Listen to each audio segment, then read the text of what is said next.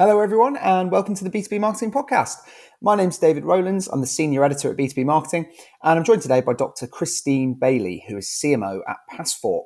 Um, so, Chris, thank you once again for joining me on the podcast. I'm sure many of our listeners will be very, very familiar with who you are.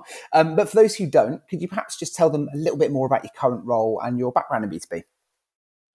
Yeah, so I've been in B2B marketing all my career, um, working for some of the uh, industry giants like Hewlett Packard and, and, Cisco systems, also for much smaller companies. Uh, about five years, I got, year, five years ago, I got into fintech with Valitor, a card payments company, and I'm currently working for Passfort, which is uh, in the RegTech SaaS RegTech space for uh, fighting financial crime, risk and compliance software. And uh, we uh, Passfort was acquired by Moody's uh, in November, just gone. So uh, I'm now part of um, Moody's Corporation. Okay, fantastic. And um, as you know, we're here to, today to discuss digital sales in the world of B2B. Um, and I think you know it's fair to say that over the course of the pandemic, there's been a, a big uplift in digital selling in, in B2C. Um, but is the same true for B2B? And if not, why not? So I think the there's been a surge in internet usage right across the board. I mean, if you look at the statistics, uh, there's been a 1% uh, growth in the world's population, but there's been a 5% growth in internet users and a 10% growth in active social media users. And don't know, I don't know if uh, viewers are familiar with Domo's infographic "Data Never Sleeps." They they produce this uh, every year, and they've just come out with version nine of it, and it shows like mind-boggling statistics of what goes online every single minute. And they identified um, you know four trends or things that have changed since last year. You know people are all working from home so we're all using uh, zoom and, and, microsoft teams. So uh, the amount of people using microsoft teams has gone up 93% uh, in the last year. I'm sure the same is uh, uh, the same of other platforms we've gone from the silver screen to the small screen. So we're not going to the uh, cinema or the movie theatres anymore. We're streaming stuff on Netflix. I don't know about you, but my main topic of conversation with my friends is what we're watching on Netflix. Got very excited that there's a new season of Ozark starting today. Um, so we're, you know, we're, we're watching on average one hour on streaming services every day uh, in in the last year, which is double what it used to be. Uh, the third trend is we're all being social virtually. So we're doing literally everything from birthday parties to um, concerts, everything online. And uh, the last one, which is important to the question you just asked me, is quite apart from everyone talking about cryptocurrencies and NFT, so non fungible tokens, what about good old fashioned online shopping? So that has become the, the preferred way of shopping. And there's more than 6 million people shopping online in the world in, every given minute of the day. Now that's consumers. But we also see similar trends um, in terms of the the trend towards online. I mean, obviously because of the pandemic, sales have slowed down. Uh, you know, in, in B2B, but that doesn't mean to say that people are not at the beginning of that social selling or digital selling journey. So if you think about why people are using the internet, 62% of people are using the internet to find information. Now, you could say, well, that's not business related. And, and, this data is coming from Data Reportal. That's a favorite source of mine for, for internet trends. A third of people who are using the internet are doing business related research. And that's the beginning of the social selling journey. And I'll just throw in something else as to why it's so important in B2B is a study from McKinsey. And they are saying that more than three quarters of B2B decision makers, so buyers and sellers, actually prefer remote human interactions or digital self service. So the trend is most obvious in consumer and in our in our habits of what how we're consuming data online, how we're behaving, shopping, but you're also seeing that trend now in B2B as well. Mm. And I've read that you know you believe there are four key factors to doing successful B2B digital selling, um, and you cite these as using insights to create segments and personas, using intent-based analytics to find the three percent, stocking the digital shelves with appropriate and compelling content, and mastering the art of digital conversation. So quite a lot to unpack there. So if we just go through yeah. one by one, I think that's probably the best move. Um, so starting with the first one, and that's as a reminder, using insights to create segments and personas. How can marketers do this, and what will it actually help them achieve? Yeah, so I think we know that the days of spray and pray marketing really are long gone. There's a, a flavour of account based marketing for every size of company and, and every budget. So there really is no excuse now for not doing segmentation. So at Passfort, we align everything to an ICP or ideal customer profile. So we're looking at, you know, what what vertical sectors are we in? What size of company? What kind of buyer behaviour are we looking for? Um, what job titles? Which territories? Uh, which job roles? And that sort of gives you that outline of the segments. And of course, doing a deep analysis of your existing customers is critical in helping you uh, understand what future customers might look like because the best proxy for future customers is understanding your existing customer base. So you're using your insights to come up with your segments, and then you want to bring those to life with personas. So you're layering in real people, or you, you, they could look like real people. You might want to give them a name or description, but you know, uh, I remember somebody came up with a segment of picky choosers. Like, brilliant! Can you imagine going to your database provider and saying, "Give me all your picky choosers"? That's going to be a very short conversation. So it, it's got to be actionable. And what you need to do is sit in the shoes of your buyer, sit in their daily, daily life. What problems are you trying to solve? What are their needs and their wants? And if we take this through to digital selling, I bet there's many people here whose LinkedIn profile is used as a CV or a resume. It's not written with a buyer in mind. So, what I would also say is make sure your LinkedIn profile is attractive to the to the person that uh, that you want to connect with. So, for example, um, our chief revenue officer has his header not as chief revenue officer or or sales, his profile description is um, football, uh, barbecues, and reg tech, not necessarily in that order. And he's a fant- had a fantastic response to to having that in his header, with people going, "How could I not connect to someone who likes, uh, you know, barbecue and, uh, and and football?" So it's about bringing those segments to life with personas, and then right through to on the digital selling, having a profile that is sits well with your target audience and is not just broadcasting your messages. Mm. And on to the second one out of those four key factors to doing successful B2B selling, um, which was using intent based analytics to find the 3%. How can marketers do this and what sorts of results will it help them realize? Yeah, so this is a shock stat is that only 3% of your buyers are actively buying at any given time.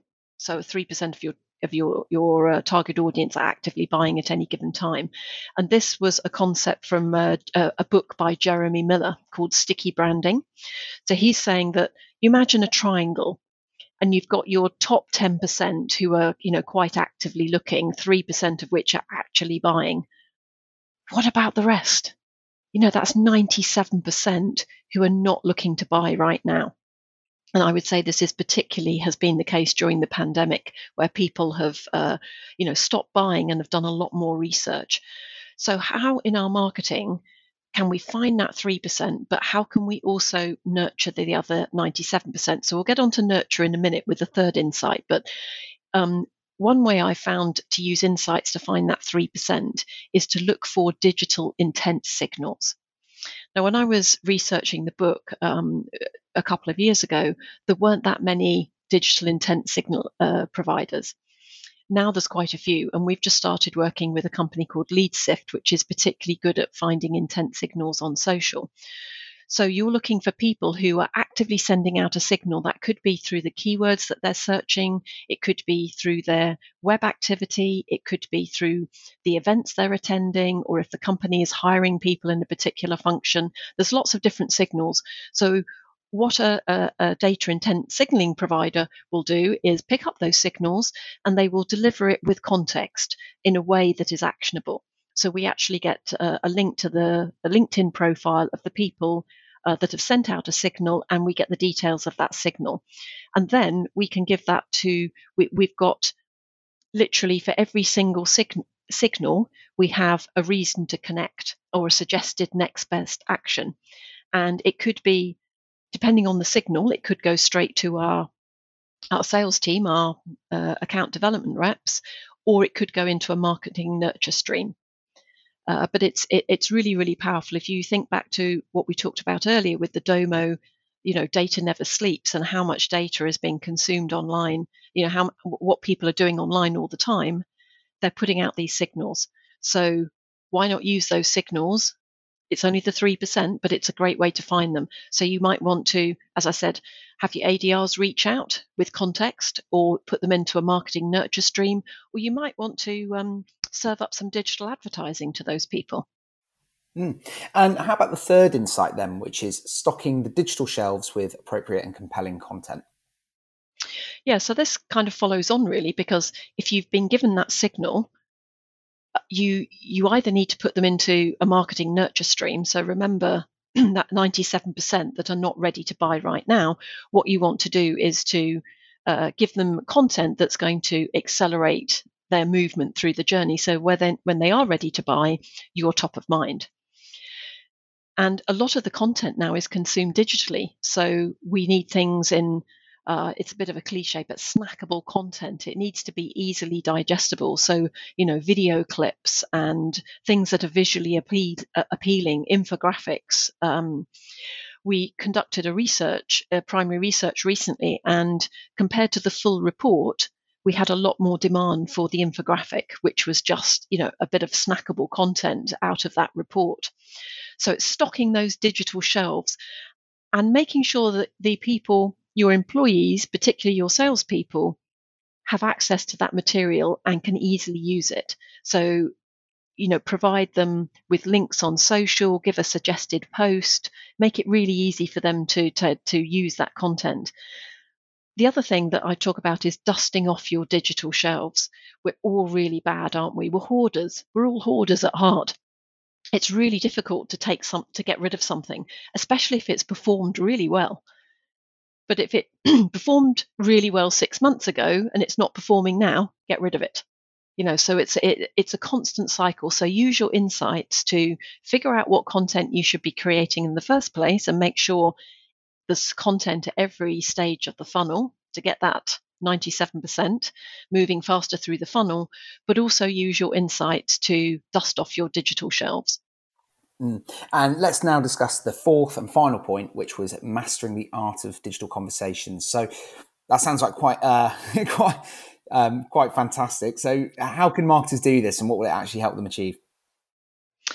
Yeah. So the the good news is that engagement online is five times more likely for sales reps who add value. But B2B buyers just only see 20% of sales reps are adding value. So, how can we help them add value to those conversations online? And a couple of our salespeople are really good at this. And they understand that, yes, while we can provide them with some fantastic company content, personal posts actually get 10 times the engagement of company posts. So you need to mix it up. I'm not saying you should be posting uh, about personal things all the time, definitely not. But mix it up. Maybe one in 10 is a personal post because that get 10, gets 10 times the reach. So a couple of examples of personal posts that our sales guys have done really successfully is one of them. Um, decided to grow his hair. Luke, uh, one of our salespeople, decided to grow his hair during lockdown, and his profile pic looked absolutely nothing like what he looks like now though he is about to shave it off and give it to charity because it's got beautiful flowing long locks now. But he did a post on LinkedIn showing like the before lockdown and, and the current uh, photo, and he had over um, 20,000 views of his post. Um, and, and, we thought that was amazing until his colleague Dean completely blew him out of the water. And he did a post about um, who knew what a club sandwich stood for. So I'm going to ask, put you on the spot here, David. What does a, a club sandwich stand for? Any ideas? I think I do. I think I do actually know this. I'm sorry to uh, to ruin your point, but is it chicken lettuce under bacon? Well done. You see, you would have uh, been in that minority in the poll who actually knew what that stood for. Um, I was in the uh, the two thirds who had no idea that that's what it stood for. But he did a poll on LinkedIn and shared that, and he had over fifty thousand views. So they are totally nailing the art of co- digital conversations. They're understanding that it's people on the other end of this. And as I said, it's not just about personal posts. You, you can't do that all the time, but they do mix it up. And this this brings me on to saying that you know LinkedIn really is having a moment. If you look, uh, you know what's happened in the last year, there's double the amount of company pages now being created on LinkedIn, and there's been a 60% increase in the amount of content being created. Now here's another lovely three percent. Only three percent of LinkedIn users are actively posting and producing content or creating content. So there's still a real opportunity to stand out by uh, publishing on LinkedIn. And once you've published your content, then you need to start getting into inbox conversations with people before you can maybe move to you know an email or, a face to face or, or a meeting not necessarily face to face but there's been a 55% increase in those um, inbox conversations so linkedin is you know it's a really powerful tool but it is quite a change for our salespeople because we're asking them to sort of go against the grain, which is to be a hunter. You know, most salespeople are by nature hunters. But with digital selling, we're actually asking them to be fishermen, uh, tickling the trout, if you like. We're not just jumping in. So, just like in the real world, you wouldn't go up to somebody and say, you know, let's have a meeting. You know, you'd get to know them first. And you, you still have to do that, but you have to do it online. So you need to find a reason to connect and get into a conversation with them before necessarily, you know, you jumping straight in uh, with a meeting. So I guess it's probably no different to the, you know, to the real world, but you need to translate that online. So first of all, you need to show interest in the person that you're trying to connect with. You need to respond quickly. Sounds obvious, doesn't it? but it, probably even more so in the digital world is people expect a very fast response. Do a bit of research, go and check them out, check out their website, ask open ended questions, give them a, a bit of flattery, you know, like not in a sucky kind of way, but you know, say something nice about them or their company and then and then be brave if you're having a good exchange to kind of take it to the next level to get into uh, possibly an email exchange or, or, or setting up a meeting the other good uh, recommendation is to mirror. So look at their style. Are they using emojis? Use emojis too if they are, or don't if they're not. Are they using acronyms? Are they writing shorthand or are they being, you know, verbose? So to mirror their style, that's kind of classic NLP behavior, but in, in the digital world. And for goodness sake, add some value. I talked earlier about the statistic that people are only seeing 20% of salespeople are actually adding value. So for goodness sake, you know, show you know your stuff without boasting. You know, you can still do it in a, in a modest way, but show you know your, know your stuff. Share some tips. Share some case studies. Give a link to something, uh, an interesting article that you think they'll like. And make the conversation sound like it'll be a mutual exchange or a collaboration rather than I'm just going to sell to you if you accept my invite. So those those are just a, a yeah a few tips on um, how to engage in that digital conversation. Okay, great. Well, thanks for that. Do you think though that you know it sounds like at the core of what you're saying there is that people should be kind of more human, more approachable, um, more engaging on on platforms like LinkedIn, and and not just going for like a hard sell from a company account. But do you think that there's a danger still in digital selling that you know, the relationship becomes less human because it doesn't matter how nicely worded your message is and how many emojis you use. If all your communications are online, you're, you're still lacking that face-to-face contact, uh, contact and that actual relationship with a human being. And given that, do you think that customers might still be more likely to churn and or not even buy in the first place?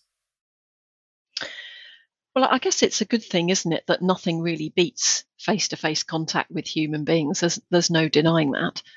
Um, but if we can't have the opportunity to meet people face to face, then we need to do the next best thing and we need to nurture those relationships in the way that I've just described online. So I, I think it is a com- combination, and I do think we have to work a lot harder, and probably that that relationship doesn't run as deep, uh, you know, when it's digital. Uh, which I think is a good thing because we are humans and we do like human contact. So, yes, ultimately, you can't beat face to face now and again, but I think hopefully it will you know we, we will get to meet people face to face more in the in the future and then it becomes a combination because i think when you have met someone face to face then the digital uh, conversation is a lot easier so i think it's it, it's going to be a combination of the two Okay, fantastic. And my uh, my final question for today, and then I'll let you, I'll let you leave.